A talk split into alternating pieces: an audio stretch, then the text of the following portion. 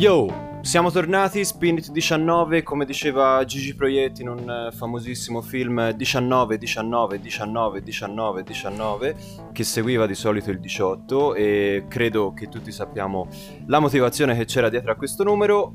Episodio significativo come tutti quelli di Spinit, mi viene da dire. Ciao Fra. Ciao, come stai? Io tutto a posto, sono in... pieno mood estivo, nel senso che mi sto letteralmente lui facendo in camera mia. Ti capisco. Ok, e te da Saturno come va? Tutto bene, ci sono 6800 gradi anche qui e... Però dai, almeno abbiamo ripreso a fare Spinit che mi era mancata, era parecchio tempo che non facevamo la puntata se non sbaglio. Tantissimo, da prima della tua partenza, perché infatti l'ultima puntata l'abbiamo registrata insieme, face to face.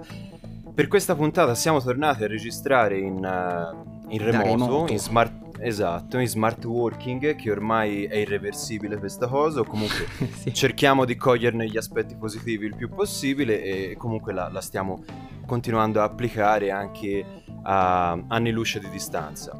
Senti, ma la anduia di Saturno com'è? L'anduia di Saturno picca. Rocciosa o gassosa. Sì, no, bene dai, comunque era il 9, l'ultima puntata l'abbiamo pubblicata il 9.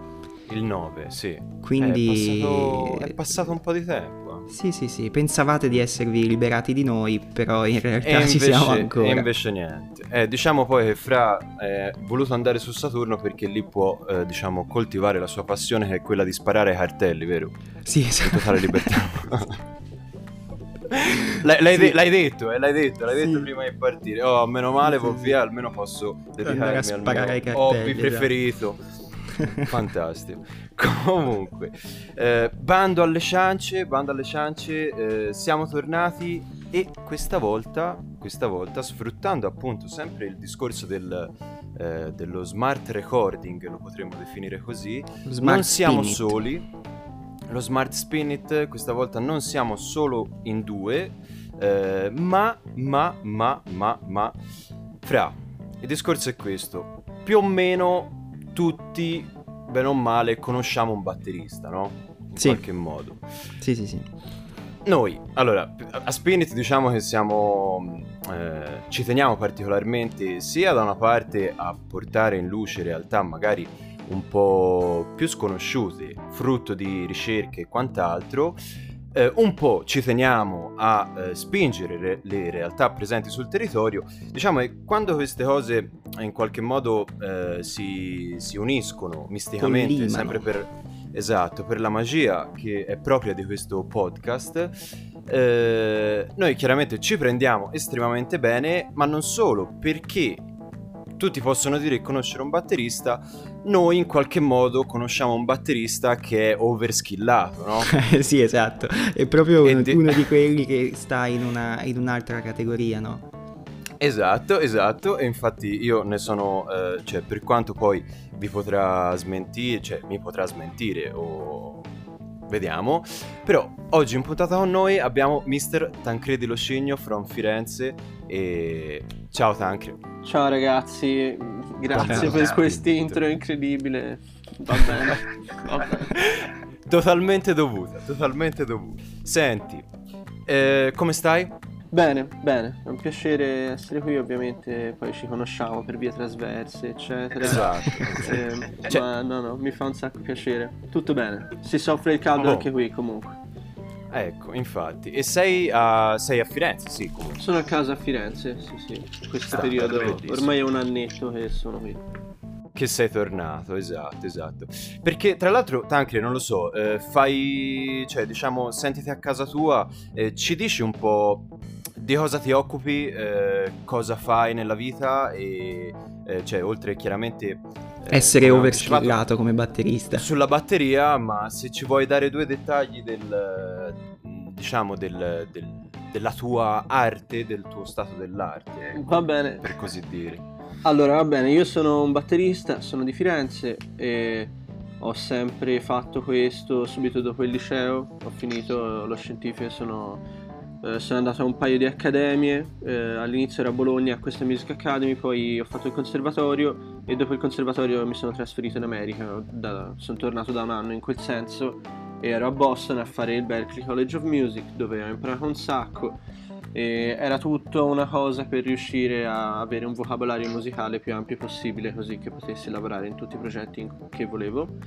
E quindi ora come ora suono, faccio il turnista fondamentalmente a livelli medi, diciamo. Sto ancora cercando di rifarmi tutti i contatti più seri per poter fare dei lavori più grossi, però sì, quindi suono la batteria per tanti progetti a Firenze e dintorni, Italia qualche volta, e poi parte del fare il turnista è anche registrare per altra gente in remoto.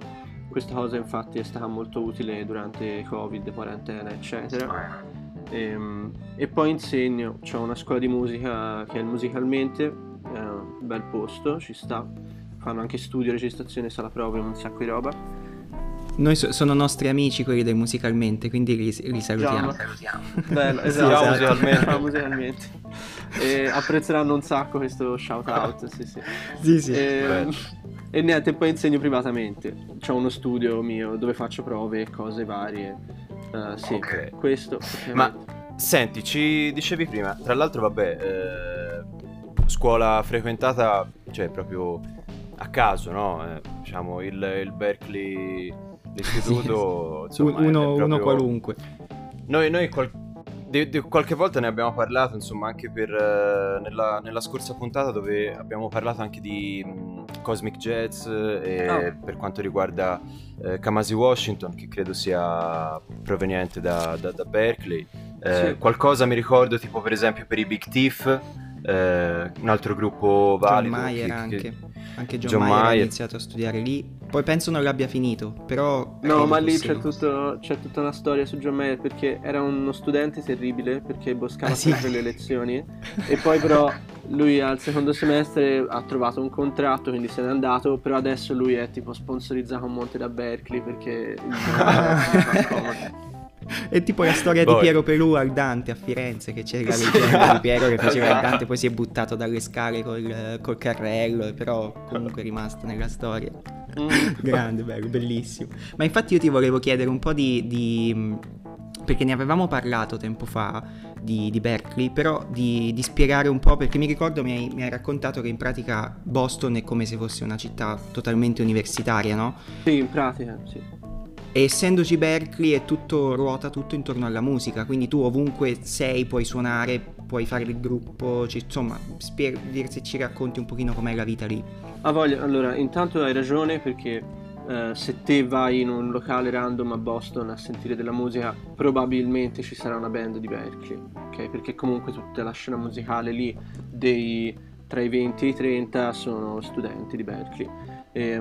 Molto figo, perché... Io sono entrato lì e c'erano tipo 4.000 studenti da tutto il mondo, quindi un monte di gente preparata e che voleva essere lì per lavorare e studiare il più possibile, cioè gente con i controcoglioni, insomma. Anche tanti figli di papà, ma questa è un'altra cosa. Comunque gente seria. E quindi lì mega progetti, no?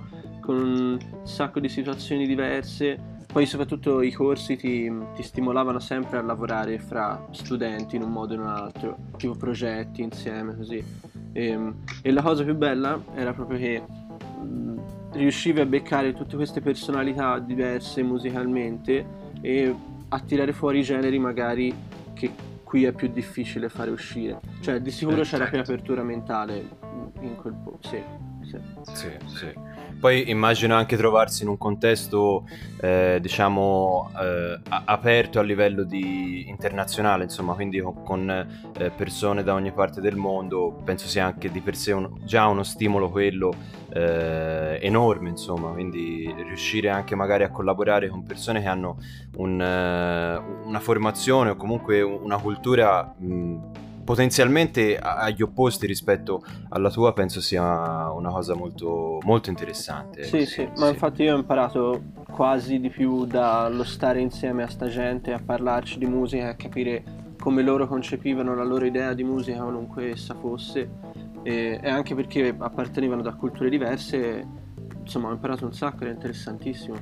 È il bello della musica, che unisce e arricchisce allo stesso tempo. Ma poi è proprio una cosa che è anche difficile qui immaginare da noi, di appunto ovunque vai, di, o non ovunque, però insomma tutto basato molto sulla musica live e su...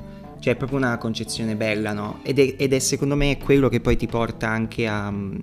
proprio in quei posti nasce la sperimentazione, perché come dicevi tu trovi gente con idee diverse e nessuno di loro ha troppi preconcetti musicalmente e quindi sei più portato a dare vita a cose nuove, diverse, che magari qui è un po' diverso, diciamo così. Certo, ma è che lì è anche molto l'impronta americana, secondo me. Per quanto disagiato può essere quel paese, una cosa molto buona è che allora piace vedere le cose fighe, no? Tipo, cioè, sì. Se c'è uno strano che fa delle robe e ci crede, lì, boh, è più facile che abbia un minimo di successo. E poi questo magari in 3 anni cresce, diventa, cioè, migliore e effettivamente nasce un progetto ganzo. Sì, quello è un aspetto culturale che li ha sempre un po' contraddistinti e gli ha portato anche dei vantaggi, no? Spesso e volentieri, insomma. Ma infatti senti, cioè diciamo che è stato un po' un periodo di formazione diciamo molto prolifico, che ti ha portato, mi dicevi prima, a, non so se ci vuoi dare qualche indizio, comunque qualche anticipazione, stai scrivendo un libro, no? Sì, ok, allora... parte di quello che faccio è anche fare dei seminari da sempre nelle scuole di musica o sale prove così, su queste che si chiamano illusioni ritmiche, e sono un concetto super nerd della batteria. per spiegarvi un minimo che cosa sono, è tipo, diciamo che esistono dei modi in cui se te dentro una canzone cambi la parte di batteria, questo influisce su come l'ascoltatore sente il tempo del pezzo, quindi magari sembra che rallenti o che acceleri, ma non è così. E poi aiuta anche a cambiare delle prospettive su quello che c'è già, ok? Cioè una stessa idea di chitarra, magari cambi la parte di batteria e l'orecchio dell'ascoltatore pensa che sia cambiata anche la chitarra, ma non è così. Quindi, ok, proprio le cose nerd che ci piacciono. Cose nerd. Sì. Proprio.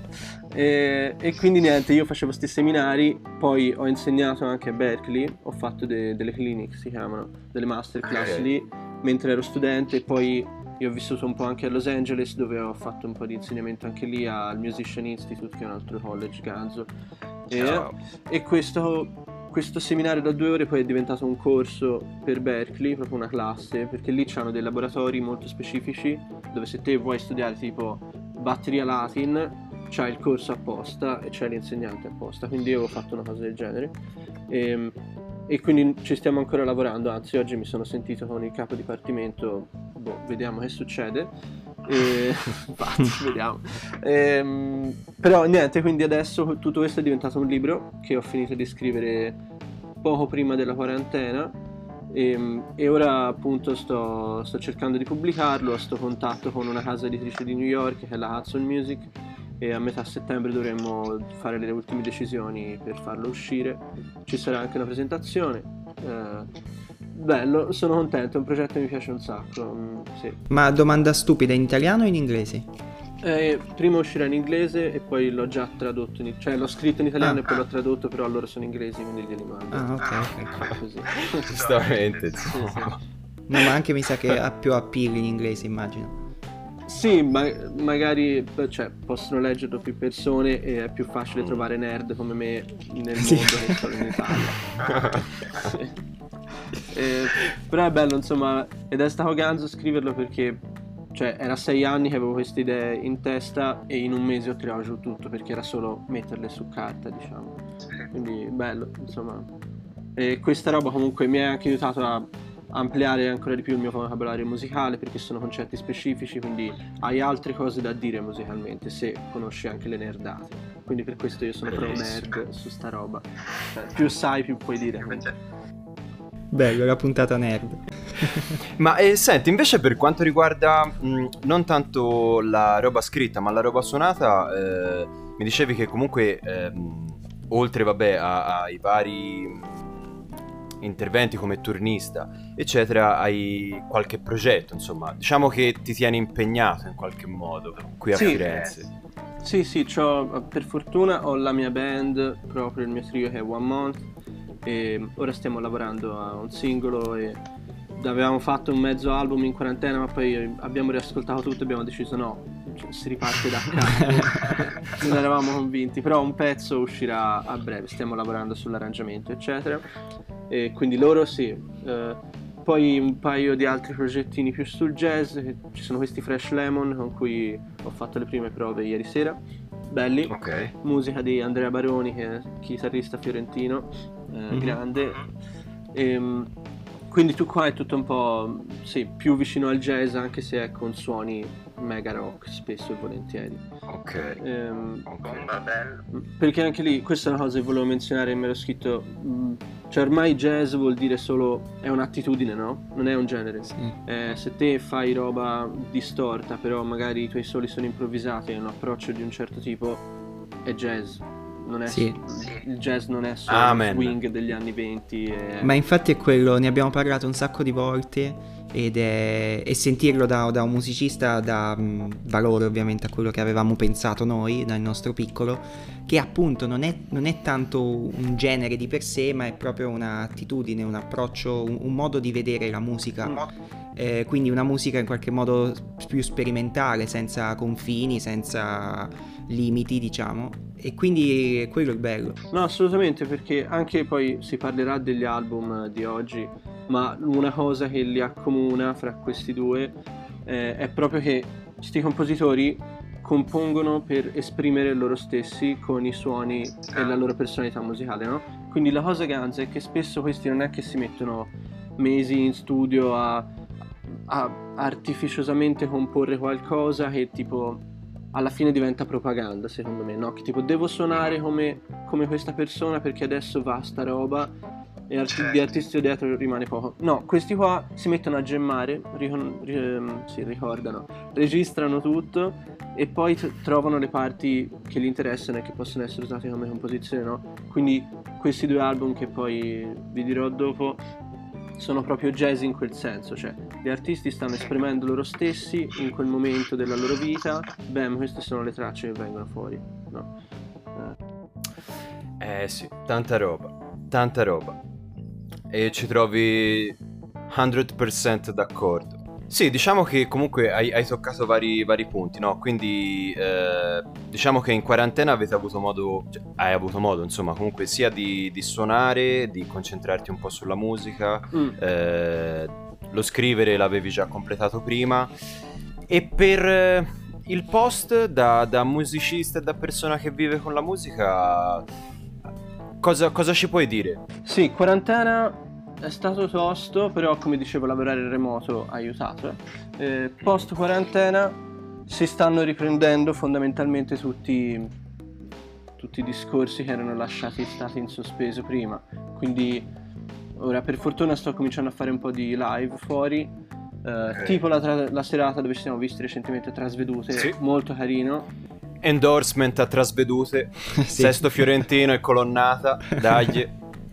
E quindi questi piccoli live che però agli occhi dello Stato italiano sono visti come concertini, cioè questo vuol dire che la gente non paga un biglietto per andare a vedere il concerto, ma la musica è nel locale perché è lì, quindi questi stanno ricominciando, però tipo tutti quei concerti più grossi sono stati tutti slittati, anche di un anno, cioè cose così. Infatti tipo avevo questo tour, o comunque questo progetto molto carino, e doveva cominciare sul pop con Ilaria, questa ragazza che è arrivata in finale X Factor qualche anno fa e ora sta facendo il suo disco bellissimo, super Bon Iver, atmosfera ganza, però pop all'italiana, cioè un pop moderno che ci sta un sacco con le tendenze di adesso, quindi bella, e con lei cominceremo a allestire il tutto a breve. E poi altri progettini pop, però appunto penso che questa roba sarà a settembre, perché prima proprio i locali del genere non faranno fare niente. Ci sono un po' di problemi a livello di organizzazione, burocrazia, sì. La solita vecchia storia, però, che bisogna fare. No, più che altro cioè diciamo per buttarla in caciara come facciamo un pochino sempre, e per sottolineare un aspetto come vi posso dire, che mi fa girare gli ingranaggi, è che comunque si vedono, comunque si riscontrano casi in cui magari ci sono attività come possono essere delle discoteche, tra virgolette, all'aperto, che sfortunatamente cioè, diciamo che un po' il rischio contagio è rientrato, no? E lo dicono i numeri in un modo o nell'altro. L'emergenza non è finita, verrà prolungata fino a ottobre, però il fatto è che è come se si fosse sempre un po' nella situazione in cui si fanno due pesi e due misure su tutto, no? Perché devo andare a vedere i Bud Spencer Blues Explosion a Pistoia Blues e dover per forza stare a sedere quando magari a Forte dei Marmi sì, sono aperte le discoteche e la gente si alita in faccia da vicino, si suda addosso. Esatto, si suda addosso. Quindi questi sono un po' i grossi controsensi della realtà che viviamo. E ma perché siamo italiani, a estate vogliono andare in discoteca col drink, capito? Quindi quelle non si possono toccare. Praticamente il discorso è quello, no? Penso sia questo, sì. Ma infatti... fosse stata un'altra cosa l'avrebbero chiusa. Poi, cioè, abbiamo rinunciato anche al calcio, però essendo estate era proprio la discoteca all'aperto con la canzone di Alessandra Moroso sotto, non si poteva, quella non si poteva proprio rinunciare. Grande Alessandra. No, non fa estate se no. Quindi ragazzi, o facciamo tipo una frangia politica di Spinit e cominciamo a fare atti sovversivi in qualche modo e andiamo a staccare gli amplificatori. Esatto, sabotaggio proprio da guerriglia urbana, oppure ci attacchiamo un po' al cazzo come facciamo spesso e ci vuole un po' di pazienza che è la strada forse che batteremo, ecco. Ma Tancre, l'hai detto te, ormai stai conducendo la puntata, è una cosa bellissima e di cui ti ringrazio. A Spinit di solito il format è quello, no? Quindi non ci diciamo i dischi, o comunque ce li anticipiamo, ce li siamo detti, ce li siamo spifferati leggermente prima di iniziare la puntata. Di cosa parliamo oggi, ragazzi? Io direi di far cominciare il nostro ospite. Il nostro ospite. Va bene. Cos'ha in serbo per noi, Tancre? Giusto due titoli così e poi finiamo il giro. Bene. Non lo vedete, ma si è sfregato le mani quando gli abbiamo detto di prepararsi. Sono delle chicche proprio. Allora, no, c'è Fast Future di Donny McCaslin e Mokrut di Tigran Hamasyan. Ok, quindi anche stavolta pensavate che avremmo parlato dello scioglimento dei Canova e invece... No. E invece niente, dritti, straight edge fino alla fine. Ma è perché abbiamo una puntata apposta per i Canova. Ah già, giusto, lo specialone puntata... sui Canova. Lo specialone sui Canova, sì. Che è un po' come la puntata zero, ma peggio. Esatto, sì, molto peggio. E cioè, no, io l'unica cosa in comune è che non andrà online. Sì, esatto, sì. E io ho portato l'ultimo disco di Kamal Williams, che si chiama Wuhan, che è uscito qualche giorno fa e lui è uno di cui abbiamo più o meno sempre parlato, forse non in puntata, sì, ma fra di noi almeno, sì. E quindi niente, siccome è uscito veramente pochissimi giorni fa, allora ho detto, avevo preparato un'altra cosa all'inizio, poi ho detto, sapendo che ci sarebbe stato Tancre, allora ho detto no, devo portare qualcosa di un pochino più tricky, attinente. E quindi questo, sì. Bella storia. E io invece ho sfruttato l'ultima infornata di dischi che ho preso e praticamente oggi vi parlo. Cioè in realtà è una cosa anche un po' ganza e c'entra con Spinit. Noi per scherzo e per burla ci definiamo un po' oligarchia illuminata, no? No, che scherzo e burla. Ok, cioè no, senza ironie ci definiamo oligarchia illuminata. Quindi uno dei due dischi che ho comprato per ultimi è l'ultimo di Teo Teardo, che si chiama Ellipses dans l'harmonie, sottotitolo Lumi al buio, che mi sembrava sia per il concetto che va a riprendere l'illuminismo, diciamo che l'ispirazione è quella, ma poi spiego meglio, sia perché mi sembra un disco che non credo fosse progettato, cioè, o almeno... era una sorta di lumi al buio per un periodo già di per sé per la cultura un po' al buio, appunto, per ripeterlo, però diciamo è uscito a inizio marzo, quando doveva ancora scoppiare tutto il casino che abbiamo vissuto noi tutti, e secondo me quindi a maggior ragione è ancora più attuale oggi, visto oggi, via, diciamo. Bomba. Chi parte? L'ospite, dai, l'ospite, sono troppo curioso. Dai, Tancre, dici due cose su questi due dischi. Allora, va bene, il primo, Fast Future, è di questo sassofonista, Donny McCaslin. Lui è il leader della band che ha registrato l'ultimo album di Bowie, quindi gente super, super seria. E grande Bowie che si è preso un quartetto jazz moderno di New York per fargli da ultima band. Yes. E niente, super figo, cosa potrei dire? Bomba che hanno fatto una produzione così spontanea, perché comunque sono 4 persone dentro uno studio a suonare, suoni belli, super un po' spacey jazz, no, cosmic jazz come avevi detto te prima, bello, boh, mi piace un sacco, e comunque ha influenzato tutta una generazione di gente, davvero, cioè è proprio quello che succede adesso a New York, quindi okay, molto fedele. Okay. E poi Mokrut, che è quest'album di Tigran, cioè allora questo qua è un pianista armeno, ok? Che è un nerdino, cioè io l'ho visto, tipo ho fatto un seminario con lui, è questo timidino piccolino, cioè vabbè, e ha scritto sta roba che praticamente è jazz influenzato dalle sue origini armene, quindi tutto molto arabeggiante, sì, così, però praticamente mischiato con i Meshuggah, che sono un gruppo metal svedese, okay? Incredibile. Quindi però incredibile, così sembra una cosa assurda e strana, ma in realtà è musica bella, cioè nel senso è onestamente un'espressione che ci sta, fare una roba del genere, e anche lui ha avuto un sacco di influenza su una miriade di compositori, cioè ora fa figo suonare come Tigran, cioè noi nelle band si fa, sì, facciamo l'arrangiamento alla Tigran per questo progetto, non so, quindi è proprio diventato un'icona. Io sono andato a spulciare un pochino e ho visto che il disco è del 2013, giusto? 2015, Mokrut. 2015, Mokrut, sì. Ok, quindi diciamo che sono passati 5 anni, e però lo stato dell'arte, da quello che ci dici, è un po' questo, quindi sia per approccio che per sonorità e sperimentazioni, insomma. Sì, direi che nella musica, no, c'è questi filoni, ricorsi storici, no, che di solito durano dai 7 ai 10 anni, no, cioè il grunge degli anni 90, per dire, certo, cioè, si sanno queste cose, funziona così anche adesso. Che figata, bella, bella. Questi due... Ah, hai due pezzi, alcuni pezzi preferiti, cioè che ti piacciono? Cioè solitamente noi quando si parla un po' di dischi jazz finisce che la cosa, diciamo, più spesso è farlo partire e lascialo andare, e quindi... Però il fatto è che abbiamo anche un playlistone che stiamo curando e aggiornando via via con le puntate.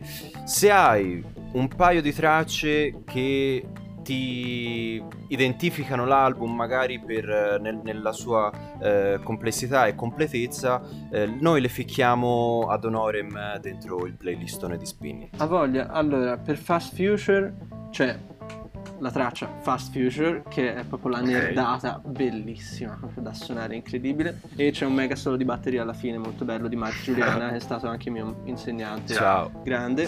E poi c'è No Eyes, che è una cover di sto DJ, però visto che quest'album comunque c'è anche un sacco di elettronica e synth e robe, l'hanno rifatta suonata con la band, è bellissima, è tipo un balladone, lenta, così chill, quella super pop, ma ci sta.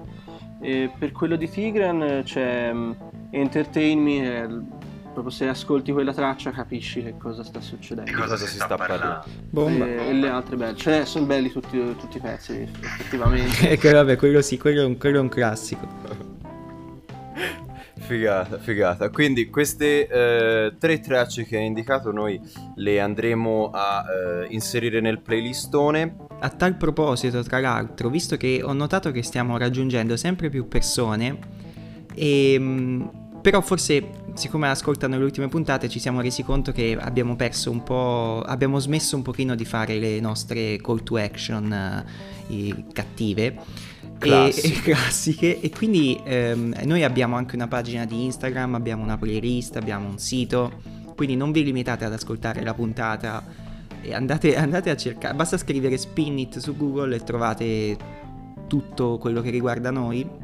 E abbiamo poi un bellissimo numero di telefono, un numero di telefono che adesso Fra reciterà con la sua voce calda e sensuale che è la nostra hotline. Calda soprattutto, che è la nostra hotline, che ci potete scrivere alle solite al 379 144 9026, e vi risponde l'altro Fra. Però che te lo sei portato il telefono dietro, vero? Sì, dicevo, il telefono ce l'ho, quindi se scrivete recupero i messaggi e quindi non avete come si dice, non avete scampo, non avete scuse. Esatto.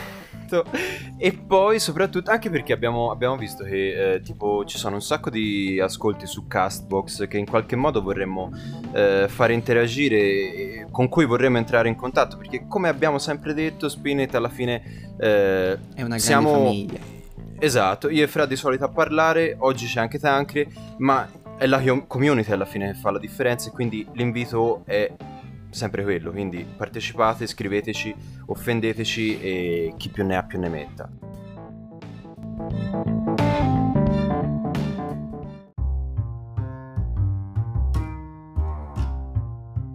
Fra, invece di Wuhan cosa ci dici? Ma senti, allora, intanto partiamo dal fatto, diciamo, una mini descrizione su Kamal Williams, che è uno di quegli artisti che fa parte, diciamo, dell'ultimo risorgimento del jazz inglese, d'oltremanica, esatto. Insieme a Shabaka Hutchkins, di cui abbiamo già parlato, i Coco Rocco, l'Ezra Collective e Yussef Dayes anche, di cui abbiamo parlato.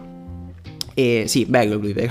da batterista vedo ti piglia bene. Uh-huh. E con cui proprio con Youssef aveva pubblicato Kamal il disco Black Focus insieme a lui, ed è appunto questo nuovo tipo di jazz, come abbiamo detto anche all'inizio, che è più un'attitudine, non tanto un genere di per sé, quindi questo mettere insieme vari elementi. E infatti abbiamo hip hop, abbiamo R&B, abbiamo afrobeat, tantissimi elementi di musica elettronica che vengono appunto uniti a formare questo nuovo genere, questa nuova musica, diciamo. E Wuhan infatti è un album, diciamo, come a radici è molto, molto funk e naturalmente molto... mi viene da definirlo in qualche modo smooth, no? All'inglese, quindi è molto... Non so come tradurlo in italiano, smooth va bene, che rende meglio il significato, perché sennò poi l'italiano si sciupa, è morbido, esatto, dai. È un bel disco con stile. È stiloso, esatto, no? c'ha molto stile, sì, è anche soft, direi, e ha diverse sfumature, appunto, che dicevo, vanno dall'hip hop, dall'R&B, e vengono però sempre controbattute da ritmi di batteria anche abbastanza forti, no? Anche abbastanza poi particolari. E ci sono... La cosa bella che mi è piaciuta, che è anche un po' particolare però del disco, ma lo spiegherò dopo, è che è come se fosse un disco che non ha un vero e proprio filo conduttore fra tutti i brani, perché ci sono tantissimi riferimenti al jazz, quello proprio più classico degli anni 70 e degli anni 60. Ci sono infatti delle canzoni suonate in cui lui si sposta dalla tastiera, diciamo, e suona semplicemente il pianoforte, con richiami per esempio ad Herbie Hancock e in generale a suoni molto più classici jazz, però questi poi vengono messi insieme ad altre tracce che sono invece molto più moderne. Ce ne sono alcune che sono molto hip hop, altre che sono decisamente elettroniche.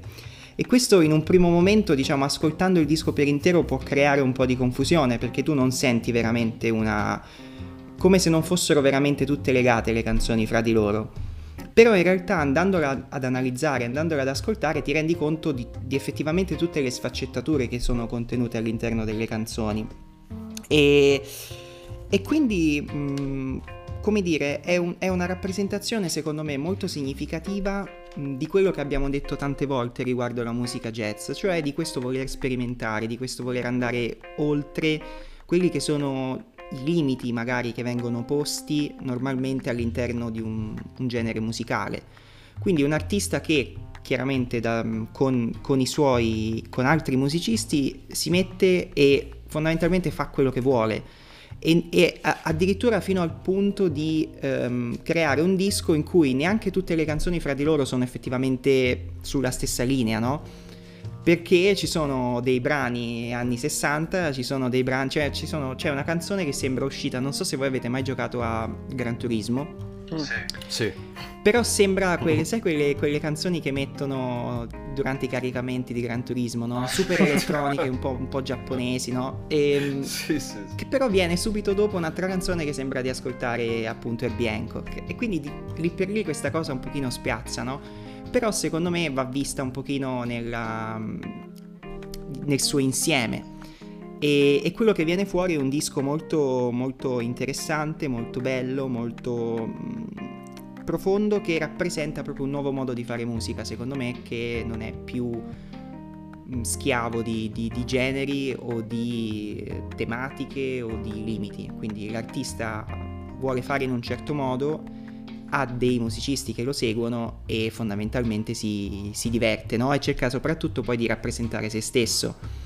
E penso che nessuno di noi sia fatto in un unico modo, o non credo sia possibile rappresentarsi in una maniera lineare, quindi è anche normale secondo me che, soprattutto per un artista, ci possano essere vari modi di rappresentare se stesso e di rappresentare quello che vuoi dire, ecco.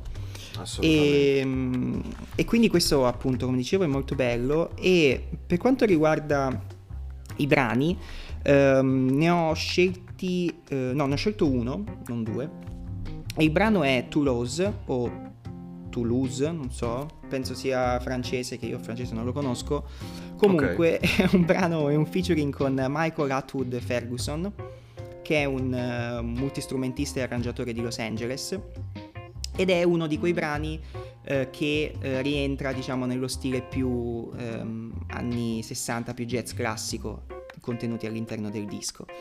E mentre invece la canzone che vi dicevo di Gran Turismo, ecco sì, quindi c'era un'altra seconda canzone, si intitola Mr. Who, che appunto, se l'ascoltate, okay, sembra veramente di come se non fosse neanche più lo stesso disco, quasi, e si torna alla PlayStation, ecco. Però no, a parte gli scherzi, è veramente bello e mi è piaciuto, e comunque in questi giorni stanno uscendo un botto di cose, è uscita un sacco di roba figa, e sì, infatti è un po' un problema, perché c'è una certa, secondo me è anche difficile starci proprio dietro e assimilare, esatto, un po' i dischi, anche, esatto, anche rispetto al discorso che facevi sul riuscire a digerire magari tracce che suonano diverse nonostante siano all'interno dello stesso disco. Secondo me è che è un po' difficile trovare, con tutto il materiale che ci sono almeno periodi in cui effettivamente escono tantissimi dischi tutti insieme, sì, magari avere tempo per poter digerire un album, per poterlo riascoltare anche più volte, così, secondo me è una cosa che un po' si perde oggi, perché ci sono almeno, se uno è interessato nella musica e magari non è focalizzato su un genere esclusivo, cioè quindi su un solo genere, da dire mi piace solo che cazzo ne so, il thrash metal sì, per dire, e ascolto solo quello, ok, però se diciamo uno è un po' open-minded e ci passa del tempo ascoltando la musica, trovare il tempo per poter ascoltare tutto e poter cercare di capire tutto non è semplice. No, ma infatti io per questo, prima della puntata, ho scelto questo disco, nonostante appunto ne siano usciti tantissimi, e ho cercato di ascoltarlo nella maniera migliore possibile. E in effetti all'inizio, che è una cosa che ho riscontrato anche leggendo alcune recensioni, alcuni parlano di questo fatto di non essere in qualche modo omogeneo, no? Come un qualcosa di negativo, ed effettivamente se tu ascolti un disco così di primo acchito e non vedi effettivamente una linea che riconduce tutte le canzoni, può sembrare una cosa strana, no? Nel senso negativo. Però poi, diciamo, se tu vai ad ascoltarlo più attentamente, se vai a cercare anche magari di dare un significato che sia che vada oltre, no, la completezza dell'album, allora secondo me riesci a comprendere anche una scelta di questo tipo, che in realtà effettivamente è un po' particolare, perché comunque anche tutti gli altri dischi jazz di cui abbiamo parlato avevano tutti una linea che seguivano, no? Per esempio l'ultimo dei Gogo Penguin, oppure anche quando abbiamo parlato di l'ultimo di Yussef e di Tom Misch, anche quello, pur contenendo all'interno vari riferimenti, vari generi eccetera, però lo stile era quello, no? E invece effettivamente in questo Wuhan c'è un po' di qualche discrepanza, diciamo, no? Lì per lì. Però nonostante tutto è molto bello e sono contento che stia uscendo un sacco di roba adesso tutta insieme così bella. Ma guardate, è una cosa, non so, cioè questa cosa delle canzoni tutte diverse, no? Dentro un CD, dentro un album, sta tornando. Se ci pensate, anche l'ultimo di Billie Eilish, che è l'artista più pop di tutti, cioè diciamo che comunque quella scena lì tutti i pezzi sono generi diversi, quindi io, nel senso, non so se poi tu l'hai apprezzata ascoltando questo CD di cui parlavi, o ti è sembrato strano, però mi sembra un'opportunità anche per l'artista di fare cose diverse. Sì, no? Sì, no, infatti sono d'accordo, e lì per lì te l'ho detto, sembra un po' una cosa strana, negativa, però poi in realtà, come appunto hai detto giustamente tu, è un'opportunità bella per l'artista di esprimere effettivamente tutte quante le sue sfaccettature. Perché limitarsi, voglio dire, ad un solo genere, o a comunque mantenere la stessa linea per tutto l'album? Alla fine devi rappresentare te stesso, quindi è giusto che tu rappresenti tutte le varie forme influenze di te stesso e influenze, anche a costo di fare un disco con canzoni anche divise in gruppetti, perché questo è un po', sono, mi sembra 10 brani o forse un po' di più, divisi quasi in sezioni, no? Però voglio dire, chi se ne frega, sono, anche perché prese per sé sono tutte molto belle, tutte molto studiate e molto particolari, e quindi voglio dire, chi se ne fotte, o come diceva Capovilla, chi se ne fotte dello stesso genere, del solito genere, no? Ma infatti, e poi anche dal punto di vista marketing è un'opportunità per trovare almeno una persona a cui piace almeno un pezzo, no? Visto che spazi di più, quindi sì. Senti, ma te anche, diciamo, di quello che sta uscendo ora, insomma, di quello che è il movimento inglese attuale, ascolti qualcosa? C'è qualcuno di riferimento che ti piace? Prima di tutti mi viene in mente i 1975, non so se vedete chi sono, cioè che fanno pop rock, potremmo dire così.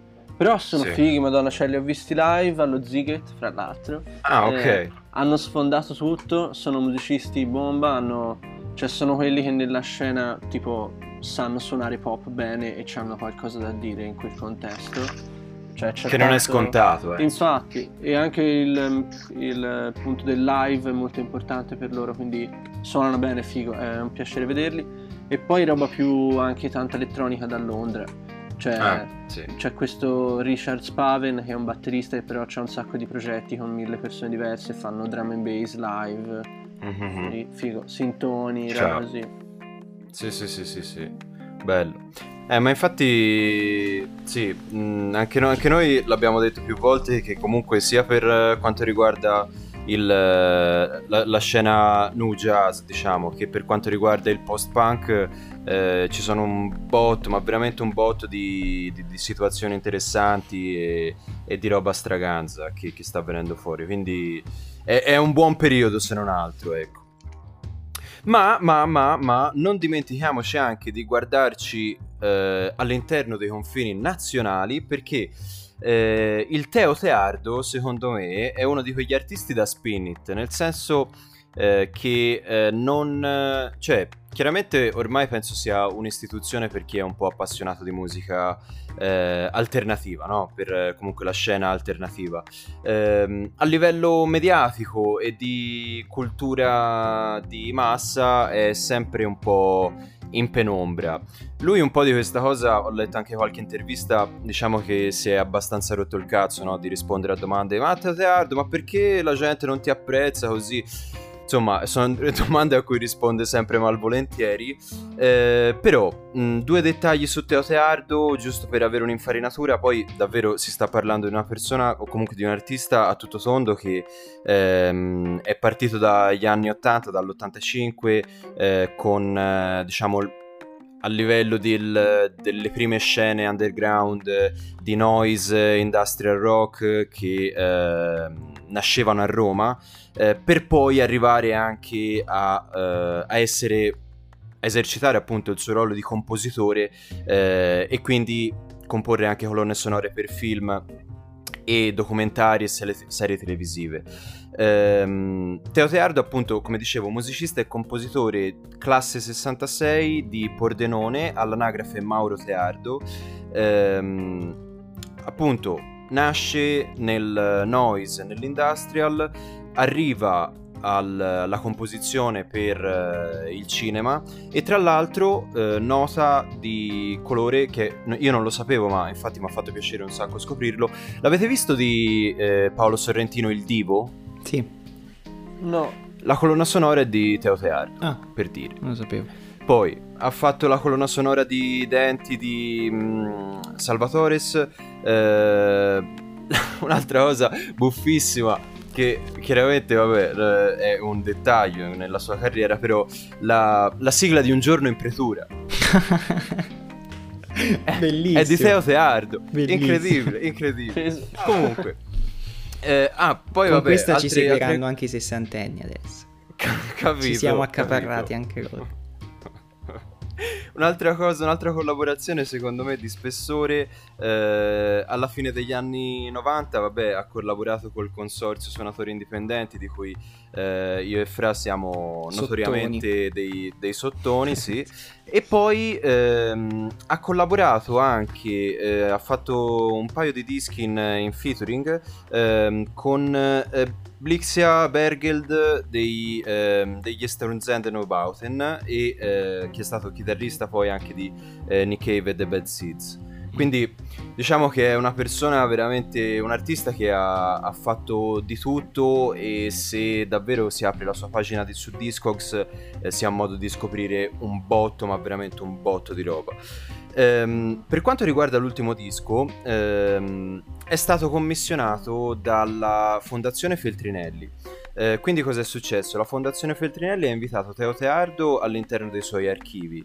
Lui è rimasto colpito, siccome praticamente di formazione ha studiato storia della musica, dall'enciclopedia, dalla prima edizione dell'enciclopedia del 1751, dove appunto alla Fondazione Feltrinelli è conservata una copia, che praticamente è un po' considerato il manifesto dell'illuminismo francese, no? Quindi si parla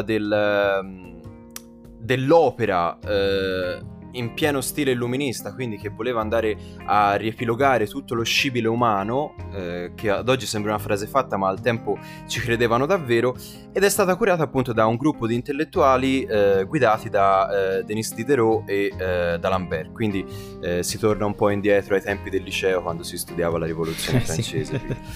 Sì. E allora, il disco secondo me è un concept veramente fantastico. Diciamo, la sonorità principale che accompagna praticamente tutto l'ascolto è quella di un'orchestra d'archi che praticamente ha collaborato con Teo Teardo, e l'ispirazione per la musica è derivata da alcuni spartiti che sono stati ritrovati, che appunto Teo Teardo ha trovato all'interno dell'enciclopedia.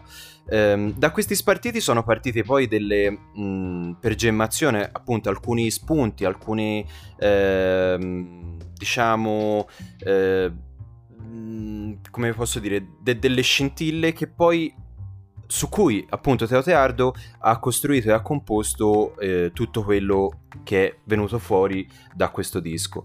Quindi la sonorità principale appunto sono questa orchestra d'archi, che è accompagnata e su cui praticamente si appoggiano dei synth elettronici e dei field recording, delle registrazioni di fondo, che praticamente sono state riprese a Villa Manin, che praticamente è un edificio storico in cui Teo Teardo si è addirittura ritirato per qualche giorno per concentrarsi nella composizione dell'album e appunto a registrare questi rumori di sottofondo che sono anche, non lo so, il disco è molto bello secondo me perché rispecchia un po' le atmosfere del... Anche per stereotipo un po', no? Quando si va a pensare al periodo dell'illuminismo si ha comunque l'idea di un periodo storico in cui si viene fuori dal Medioevo, quindi con tutta l'oscurità che ne deriva, no? Quindi era un periodo in cui si moriva di influenza paradossalmente, cioè non che sia cambiato qualcosa, abbiamo avuto modo di vivere, però insomma è appunto come dicevo nell'introduzione, secondo me è un disco che ad oggi è, non lo so, molto attuale, ecco, quindi, e poi è veramente un'edizione curata nei minimi dettagli, è un disco che se qualcuno è appassionato di vinili, collezionisti così, è veramente una chicca. E poi diciamo che nella sleeve interna c'è anche appunto questa presentazione che ne fa Teo Teardo e c'è questa sorta di concept politico, no? Quindi la composizione di questo disco è nata dal desiderio di voler riportare un po' la cultura e comunque la concezione dell'uomo e dell'umanità appunto, di quello delle capacità umane al centro dell'attenzione, cosa che negli ultimi periodi tra quello che stiamo vivendo a livello di cronaca sia per quanto riguarda il razzismo latente che in qualche modo sta venendo sempre più fuori, o comunque anche tutta la questione dell'immigrazione, diciamo che dal punto di vista dell'umanità non stiamo vivendo un periodo felicissimo, non particolarmente illuminato, ecco. Esatto, e il fatto che Teo Teardo si sia schierato così apertamente per riportare un po' la cultura e la bellezza e quindi voler riscoprire un po' questo periodo in cui davvero la collaborazione e l'umanità e le capacità dell'uomo venivano appunto messe al centro dell'attenzione e del dibattito culturale, cioè quindi si aveva da una parte magari l'oscurantismo e la censura portata avanti dalla Chiesa in contrasto con i principi dell'illuminismo, quindi di per sé è un concept che veramente mi ha spaccato il cervello, fino a che poi non metti il disco sul piatto e lì è proprio parte un viaggio assurdo, veramente, veramente bello, quindi massimo rispetto per Teo Teardo, che se ne sente parlare poco ma è veramente un artista che secondo me i nostri amiche di Spinit dovrebbero andare a riscoprire, ecco, se non lo conoscono, diciamo, chiaramente. Molto spinnico come artista, molto spinnico, assolutamente. Assolutamente. Comunque, come diciamo sempre verso la fine della puntata, una volta che insomma abbiamo parlato di dischi, abbiamo introdotto un po' quello che sta succedendo, abbiamo parlato con l'ospite, cosa ne pensi di questo podcast? No, io mi sono divertito un sacco e fra l'altro, visto che se ne parlava anche prima, cioè grandi che fate in modo che la gente scopra anche musica più di nicchia, no? Perché è difficile trovare roba ganza se non si ha una guida, visto che su internet c'è migliaia e migliaia di miliardi di robe diverse a caso, quindi è tutto inflazionato, no? Quindi gente che un po' se ne intende o che ha un minimo di orecchio e comincia a parlare di cose più intelligenti che non sia Tommaso Paradiso, così no? Bella, no, quindi bravi. Grazie, fa piacere un sacco, insomma, anche... No, poi chiaramente, insomma, sono... è tutto un po' il... Diciamo che l'atteggiamento principale che ci mettiamo è quello del fare perché prende bene, no? Quindi anche il cercare di andare un pochino oltre a quello che è la musica... mainstream, anche se viene spacciata per indie, soprattutto quella. Esatto, è un impegno che ci siamo presi e che giustamente pensiamo sia corretto portare avanti e ci dà soddisfazione, anche perché insomma a parlare di quello che sanno tutti, non lo so, a me non piace tanto, insomma. Quindi ben venga la scoperta, ben venga l'approfondimento un po' di musicale, e anche perché insomma di realtà interessanti ce ne sono tantissime, e spesso e volentieri un po' per pigrizia, un po' perché non è semplice, appunto, come dicevamo, tra uscite numerosissime, tra informazione dopata, tra immediatezza dei mezzi di informazione, tra informazioni che ti arrivano da ogni dove, non è semplice poi riuscire a distinguere progetti che magari avrebbero bisogno di un po' più di spazio e un po' più di luce sopra, ecco. Quindi sì. Boh. Sono d'accordo. Ma l'abbiamo portata a casa anche questa. L'abbiamo portata a casa, incredibilmente. In scioltezza l'abbiamo portata a casa anche questa. Non senza sudare. Non senza sudare, no, esatto. Io sono mezzo, però è l'edizione estiva di Spinit, e con estiva, ripetiamo, è perché stiamo sudando più del dovuto per registrare questo podcast. Però sì, dai. Tancri, grazie mille per essere davvero stato dei nostri. Quando vuoi sei, cioè, chiaramente sei e sarai sempre il benvenuto. E bella, ci becchiamo a giro. Dai, a presto, cari. Dai. Con te ci becchiamo meno prossimamente.